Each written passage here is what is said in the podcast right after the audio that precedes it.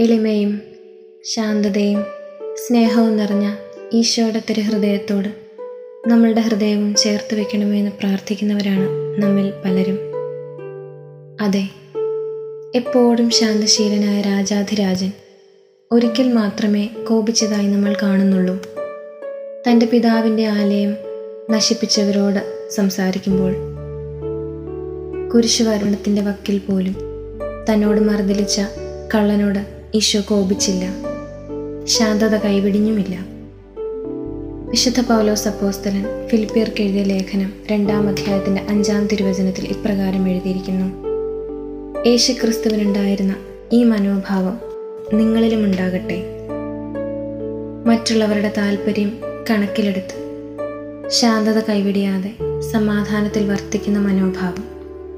വിശുദ്ധ പൗലോസ് അപ്പോസ്തലൻ ഹെബ്രായർക്ക് എഴുതിയ ലേഖനം പന്ത്രണ്ടാം അധ്യായം പതിനാലാം തിരുവചനത്തിൽ ഇപ്രകാരം നമ്മളോട് ആവശ്യപ്പെടുന്നു. എല്ലാവരോടും സമാധാനത്തിൽ വർത്തിച്ച് വിശുദ്ധിക്ക് വേണ്ടി പരിശ്രമിക്കുവിൻ. വിശുദ്ധി കൂടാതെ ആർക്കും കർത്താവിനെ ദർശിക്കാൻ സാധിക്കുകയില്ല. മറ്റുള്ളവരോട് കോപ്പറേറ്റ് ചെയ്ത് അവരുടെ ഇഷ്ടങ്ങൾ ഉൾക്കൊണ്ട് ശാന്തത കൈവടിയാതെ സമാധാനത്തിൽ വർത്തിക്കുവിൻ.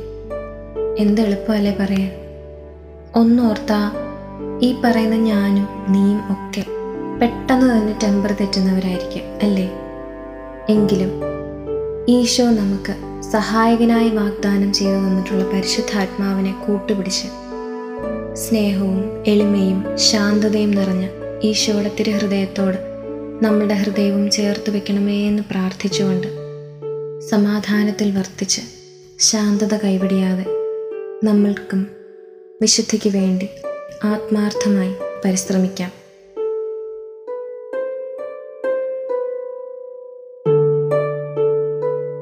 You are listening to heavenly voice from Charis youth